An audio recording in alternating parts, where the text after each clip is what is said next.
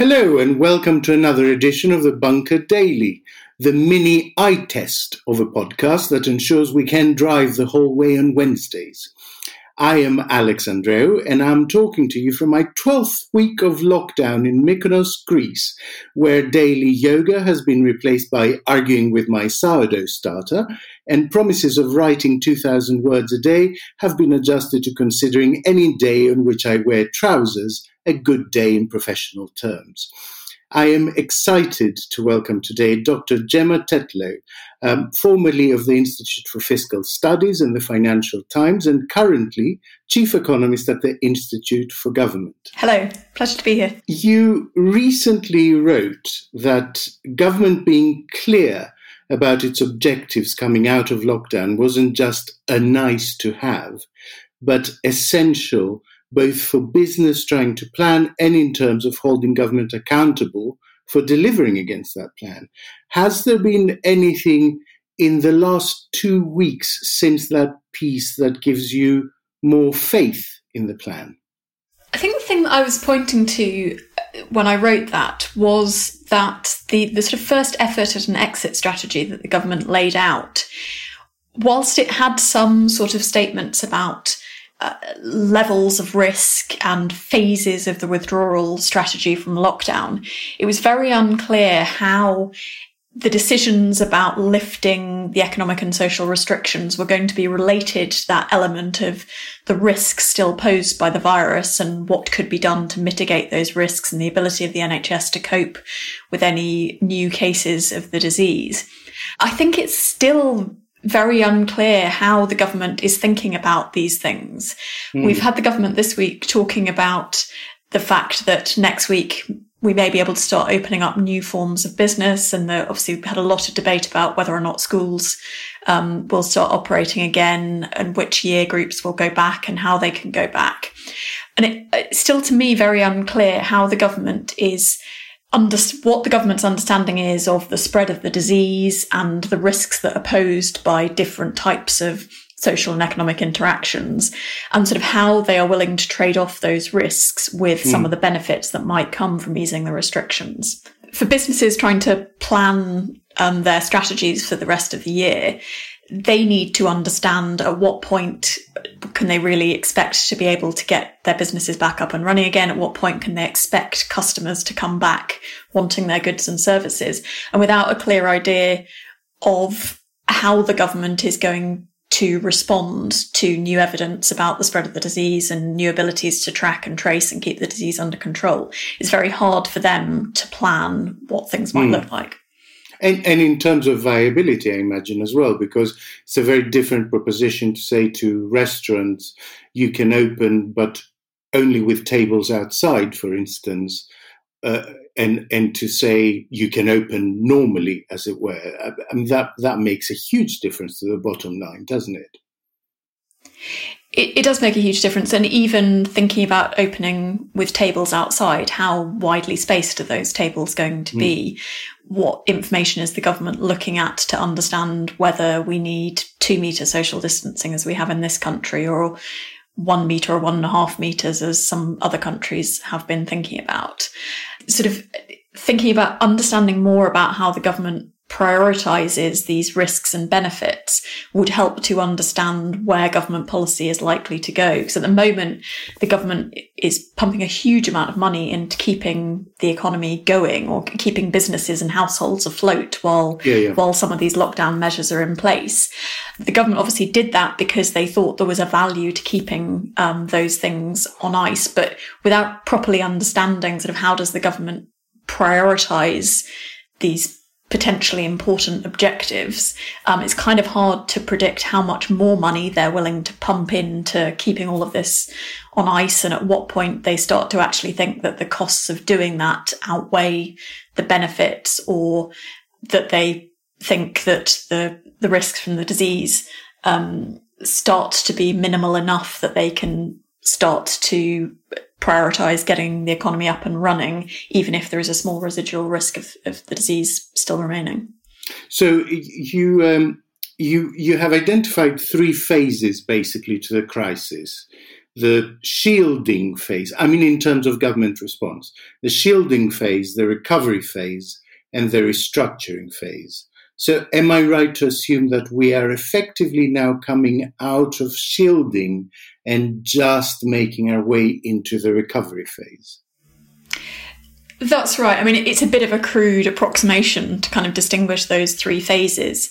But the reason I sort of think about it like that in my mind is that we had the initial phase where given the risks of the disease spreading rapidly through the population and what that would mean for overwhelming the NHS and the high level of deaths that would have resulted, it was almost a no brainer for the government to impose pretty wide ranging economic restrictions. And alongside that, to put in place a really unusual, unprecedented set of government support measures to hugely subsidize wages for businesses that weren't able to pay their workers yeah. to offer very generous loans and grants um, to different businesses to kind of keep them going.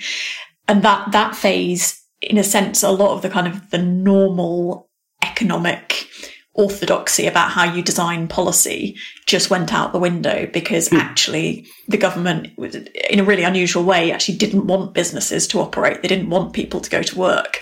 So they threw a load of money at ensuring that people didn't need to go to work. Businesses didn't need to try and make money but kind of kept it all on ice. And as we move into the next phase as the government is trying to get things going again actually it needs to reconsider the set of policies that it has because it the government firstly, obviously doesn't want to be spending taxpayer money unnecessarily, but also doesn't want to have in place policies that might actually actively hinder people getting back to work and businesses getting back up and running.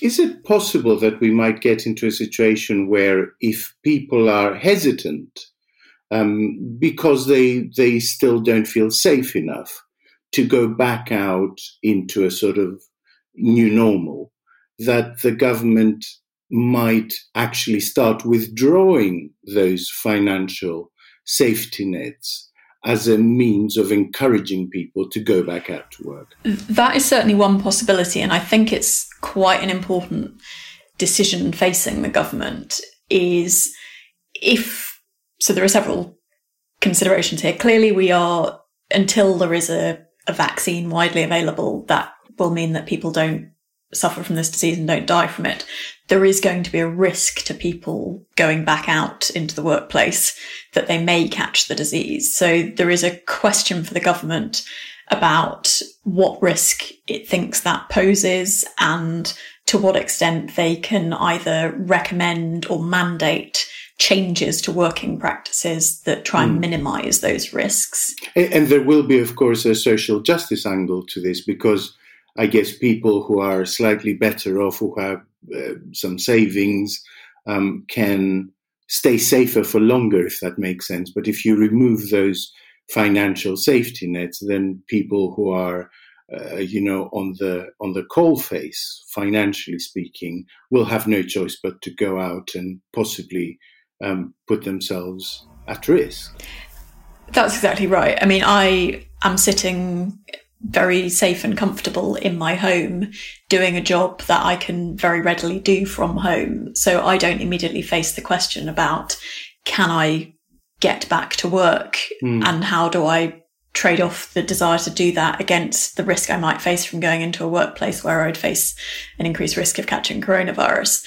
There are obviously many jobs. And as you rightly point out, it actually, it's disproportionately people in low wage jobs who are facing um, this choice. It's a lot of blue collar jobs, lower wage jobs, um, which actually have to be done face to face with members of the public and are harder to do from home. So there definitely is that social justice angle. So for the government, there's a kind of there's a question about the extent to which they recommend changes to the workplace. To what extent do they take on responsibility, or do they leave it to employers to bear the kind of liability for saying to workers, it is now sufficiently safe for you to go back to work. Mm. And then on top of that, as you say, there will be a question for the government. Very interesting, very interesting legally going forward, of course, to see whether that results in action. Yeah. Um, it, it, will be I'm, very interesting to see whether. Yeah. I mean, I'm, I'm obviously keen to look forward, but very, very quickly looking back, um, Chancellor of the Exchequer, Rishi Sunak, is one of the people who seem to be emerging from the shielding phase with quite a lot of credit. Um, how, how would you sort of rate the economic intervention during that first phase? Do you think they got it broadly right? I think it's actually been pretty successful. There were various considerations in that early phase. One of the things was simply, unlike normal times, one of the big priorities was just to get money out the door to the people who needed it quickly. Um, and the set of measures that they adopted actually did that pretty effectively. Um, so I think there are various things that worked quite well. One was that the new universal, well, not so new now, but the universal credit system, which was set up a few years ago, mm-hmm. seems to have dealt quite well with a big increase in applications um, from people newly out of work or on low earnings. So that worked yeah. pretty well in sort of avoiding poverty for people who needed to make new claims. The wage subsidy scheme, although it took some time, obviously, for the payments to go out from that, Rishi Sunak was very clear at a very early stage that they were going to give generous support to businesses to subsidize wages. And that, I mean, he used the phrase, we will do whatever it takes to protect jobs, yeah. which gave a really clear signal to big businesses early on that actually they didn't, obviously, they might have had short term cash flow issues, but they didn't need to worry too much about their financial viability in the near term because the government was going to step in with a pretty generous wage subsidy scheme. Yeah, there was a sort of don't worry, the check is in the post. Um, holding message to start with. So, in contrast, um, other aspects of government intervention, health policy, procurement, um, IT project management, comms, are emerging from that first phase. I think it's uncontroversial to say with less credit. Um, why, why do you think one department has done so noticeably better? They face somewhat different practical challenges. Obviously, the the the sort of question of how do you get money out the door of the treasury is different from how do you ramp up the testing regime for um, current coronavirus, yeah. um, or and different from the question of how do you get PPE onto the front line in the health service. I mean, I agree. I think the broad characterization that actually the chancellor and the treasury and the policies that they've been in charge of, which are really unusual, um, were kind of breaking entirely new ground in lots of ways and did require new systems to be put in place, particularly things like the support package for the self-employed, which required HMRC to um, gather information that it didn't really readily have available. Yeah, yeah. Um, all of those things do seem to have been done reasonably effectively, um, and that they they prioritized the ones that they could do more quickly because they were using existing systems. And then some things like the self-employed support and some of the loan schemes for smaller businesses took a little bit longer to get going because um, they they required a bit more investment and new um, architecture. For the other um, areas of policy, I mean, I I think then there will and there needs to be sort of post-mortem an inquiry on what went on in some of these areas. Um, I think there are some cases where clearly 10 years of focus on driving greater efficiency um, had sort of put pressure on and driven out some of the resilience and some of the, the sort of slack that would have been there um, once upon a time for dealing mm. with the low probability events that this is. So I think there probably will be a rethinking going forwards of what we mean when we think about spending public money effectively and the need for some resilience and contingency within public services, not just looking at the sort of headline measures of efficiency. Moving to recovery, um, what are the, the sort of traditional levers available to government to stimulate an economy that has gone largely into hibernation? So I think there's a sort of question here that we don't yet completely know the answer to about whether once we start lifting restrictions, does the economy and do people sort of automatically go out and start spending and all the kind of the unspent money that's been stored up as people have been locked down? Do they go out and use every opportunity they have to spend that? If that's the reaction, then government may not need to do very much at all um, because you release the restrictions and people start making use of them um, and demand for businesses kind of comes back to the extent mm. that it hmm. can the other possibility, and it kind of looks, if we look to countries like China that obviously locked down earlier and opened back up earlier, if actually we come out of this with a degree of caution on the part of households, either because they still fear the risk of infection and so don't want to go out and interact with the economy in the way they once did, or perhaps they're still nervous for their financial future. If we so if we come out of it with people sort of holding back on spending their money and not quickly going back to what they used to do then there may be more of a role for government in needing to try and stimulate um, the economy to get going again um, in which case mm. if we're in that world then you might think of the sort of more um, traditional fiscal stimulus sorts of policies um, so if the if the problem was generally people are just not really willing to spend their money, even though they have it. Um, you could think about policies like a VAT, a temporary VAT cut, which incentivizes people to spend money now rather than waiting um, for a few years' time. That was the sort of thing that the government did after the financial crisis. Um, or you could think about something mm. much more targeted. If if um, if demand is deficient in particular areas, you could think about incentive schemes, sort of car scrappage schemes, or incentives to get people to invest in home insulation or something. If you if you want had a sort of dual objective of both spending money and wanting to promote uh, energy efficiency. Um, so if there are sort of particular areas of the economy that you're worried about deficient demand, you could think of a more targeted fiscal stimulus policy. Um, similarly, a VAT cut, obviously, it works for everybody. If you are more worried about demand being deficient among particular groups in the population, um, you might want to target um, your stimulus to particular groups. So you could do a an increase in benefit payments, for example, if you think actually um, you'd get bigger bang for your buck by targeting extra money at low income households rather mm. than um, giving a boost to everybody. It's, it's interesting. The Greek government, because I'm stranded in Greece at the moment, and the Greek government are doing exactly that. So, in order to stimulate um, tourism internally, I mean, in Greece, um, they've, I think they've cut down to zero all VAT on um, uh, boat tickets and plane tickets and uh, things like that and they've cut to, I think, a very low 5%, uh, all VAT on um, food and drink, um, uh, you know, when you go out. Um, so, so that's that's what they seem to be doing. Is there is there then a danger that um, people might, well, effectively learn to take more enjoyment and less consumption, and we we have a, a sort of initial snapback to a to a higher level of economic activity, but not fully. And those last few percentage points become a very hard slog.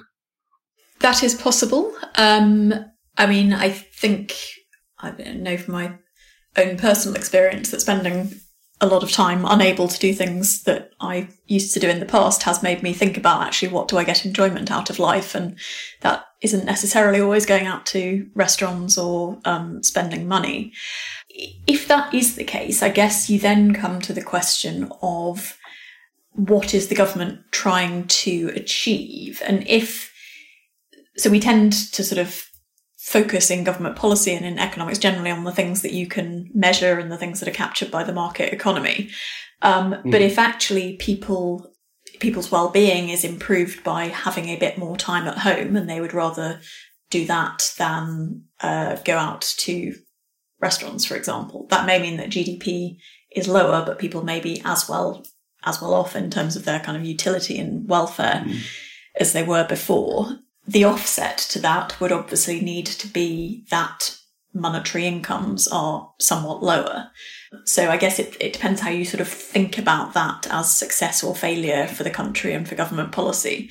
Um, if people are equally as happy, but they have slightly lower incomes, but more enjoyment of spending time at home, maybe that's an okay place to be. But it does mean that we will have either less money available for public services and um, the welfare state yeah. system, um, or we need to tax more of our market income um, to pay for the kind of services and welfare state that we had before.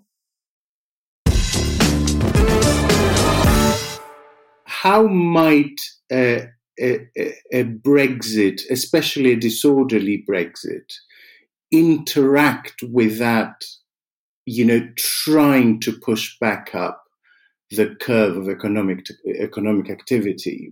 I mean, it, it seems to me that adding a sort of a, a structural issue to a market shock uh, might, might actually have a disproportionate effect. Um, what do you think? The government's obviously so far been clear that they are not going to ask for an extension despite the disruption that has been caused by coronavirus to the talks and to the economy and the government. Yeah. Um, I think there are two big risks from going ahead with um, ending the transition period at the end of the year. One is on the government side that simply the time and effort that has been needed to deal with coronavirus and all the sorts of policies that we've been talking about has meant the government hasn't had the time to negotiate with the EU in the way that was expected or to put in place the very many systems and new policies and adjustments that need to be made before the end of the transition period. And there are lots of decisions still hanging in the air um, mm. that need to be made between now and the end of the year. So there's a problem for the government of are they actually going to be as ready prepared as they thought they would have been able yeah. to be? I mean, um, do they have the personnel even? Exactly. Uh, people have clearly been reallocated away from some jobs, including preparing for Brexit, onto yeah. dealing with coronavirus in different departments. There's a similar question for businesses that implementing Brexit, whatever that looks like, particularly a, a, form of Brexit at the end of this year that involves major changes to the trading relationships with the EU, will be disruptive for business. They will need to put time and effort into preparing for that and doing that alongside all of the disruption that's also being caused to their businesses from coronavirus will be particularly difficult. Um, and it may just be too big an ask for some businesses to expect them to prepare for all of that at the same time. Yeah, so it might be the thing that tips them over, as it were. It might be exactly. Mm. Um, I mean, the, some of the challenges are probably similar. Coronavirus has raised some questions about supply chains and the need to source things closer to home in the event that something like a global pandemic disrupts your supply chains. Um, yeah. That raises similar types of questions to disrupting trade flows um, through Brexit but the uncertainties about where the end state might be are different with both of those things and businesses kind of face now two sets mm. of hmm. uncertainties about where they're going to be able to buy things from and at what price inevitably at some point the conversation will turn from anything it takes to who pays for all this um, is is another round of austerity versus stimulus debate inevitable. I mean, can the country take actually another big round of austerity? Is there, or, or having trimmed so much fat in the last 10 years and made such efficiency savings, will it be an impossible ask to say to, to the same departments, to the same businesses, to the same everyone, now tighten your belt a little bit more? You know, it's like, like asking a, a marathon runner to, to go on a fast. Yeah, so I think it's worth. I sort of think about this as three bits to this question. The first is Are we talking here about um, a purely temporary, is coronavirus a purely temporary shock to the UK economy and public finances? If that is the case, so if we expect the economy to rebound eventually, even if that takes some time and we get back to the sort of growth path that we were on before, then we're really just talking about a short term increase in government borrowing, but not a permanent increase in annual government borrowing. So government will have borrowed a huge amount to tide the economy over through coronavirus. That will push up the level of debt, but it won't necessarily mean that we're on a path of unsustainable debt. Yeah. So in that world, um, you face a question about um, are you happy with our newly elevated level of debt? Um, or do you want to try and pay that back down gradually over time?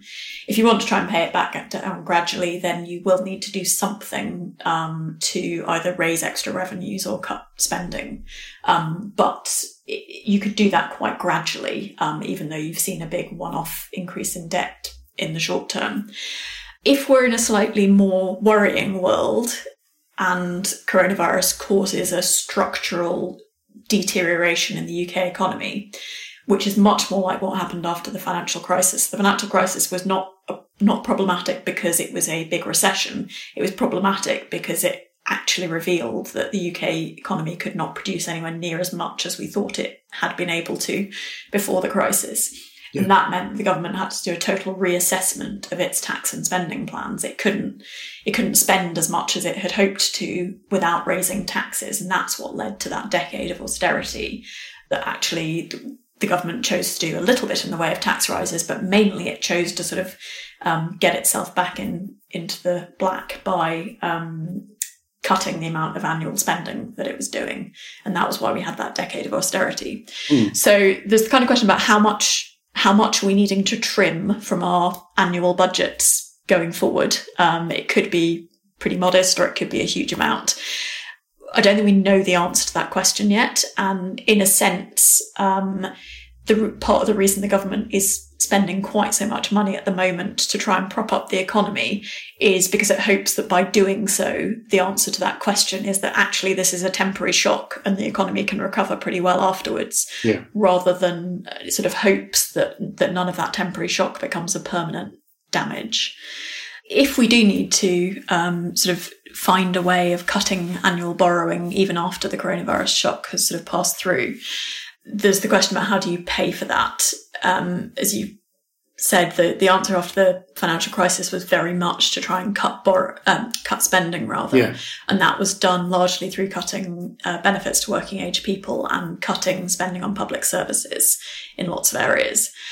Not much was done on the tax side, and not much was done. In fact, uh, pensioners actually had their benefits increased in the UK mm-hmm. after the financial crisis.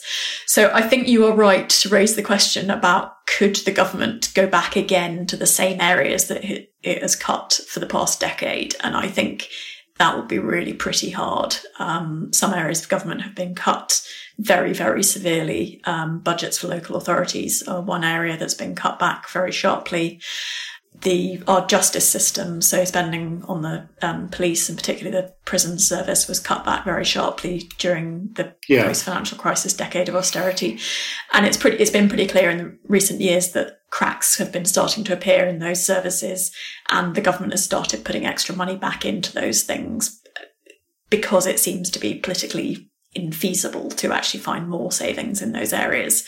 Um, it, it seems unlikely we're going to find more savings in health spending or social care spending, which are other big areas of government budget.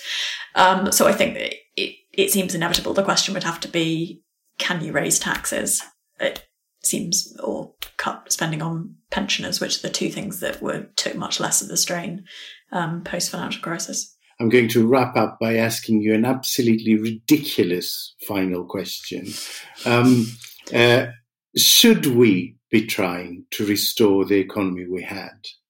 Or is this a good opportunity to reimagine things, to reassess, you know, the usefulness of, of, of GDP as the only measure of economic health, uh, our reliance on constant, constant growth, the, the lack of resilience in our, in our industry? Do we basically, is this reset giving us an opportunity that it would be a shame to waste to reimagine um, what country we are in 10 years' time? So I think those are questions that are worth asking um, for all of us. I think there is a question there's a separate question about what the role of government is in that. And I think we shouldn't kind of forget the lessons of history, which are that governments are often not very good at sort of predicting where the world is going to go and picking the winning businesses to support. Um, so I don't think we should go. To, we probably need to be conscious of allowing the, the sort of people and economies to reveal what are the things that people really value and want to spend their time and money on, um, rather than the government trying to preempt that in um, too precise a way. Um, if coronavirus has taught us anything, it's that the world can do unexpected things, um, and we need to be kind of prepared for a variety of different futures. Um, I think I like that. I think that's very elegant to be prepared for a variety of futures. um, perhaps to come back to where we um, started on this, I think one thing that the really big decisions that have had to be made both by people and by the government around coronavirus has brought to the fore is the sort of trade offs between the different priorities that we might have, the extent to which we value our health over our economic well-being, the extent to which we value being able to see our friends and family over having a wide range of economic opportunities and the ability to travel abroad. Mm. All hmm. those kind of things have taken on a kind of salience and people have had to think about how they weigh those things up in a way that we don't normally. Um, and I think actually that's in a, so far that's one of the areas where the government hasn't totally been clear about how it's prioritizing those things and how it is interpreting what it thinks the voting public's priorities are between these things. I think actually, if we can come out of this with anything, it would be a greater understanding of the extent to which people would prefer to have more take home pay or actually whether they would more value um, safe living environment or safe working environment or time. Yeah. Mm. Fascinating. Gemma, I, I won't pretend I'm much less confused than at the start of our conversation, but, but, but I can say that my confusion is a lot better informed, if that makes sense. Um, thank you on behalf of our listeners for joining me today. Remember, there's a new Bunker Daily every Monday, Tuesday, Thursday, and Friday mornings, with a longer weekly episode featuring a full panel every Wednesday morning. So don't forget to subscribe, review, and rate us on Apple Podcasts. And if you want to support us, search Patreon Bunker. We will also be announcing registration details for our next live Remainiacs versus Bunker Zoom event very soon, with first, as always, going to Patreon supporters. So look out for that. We'll be back tomorrow. Stay home or drive hundreds of miles to another home of your choice, whatever the guidance is when this goes out. But definitely stay alert, especially to bullshit. This is Alex Andreou from the bunker saying over and out.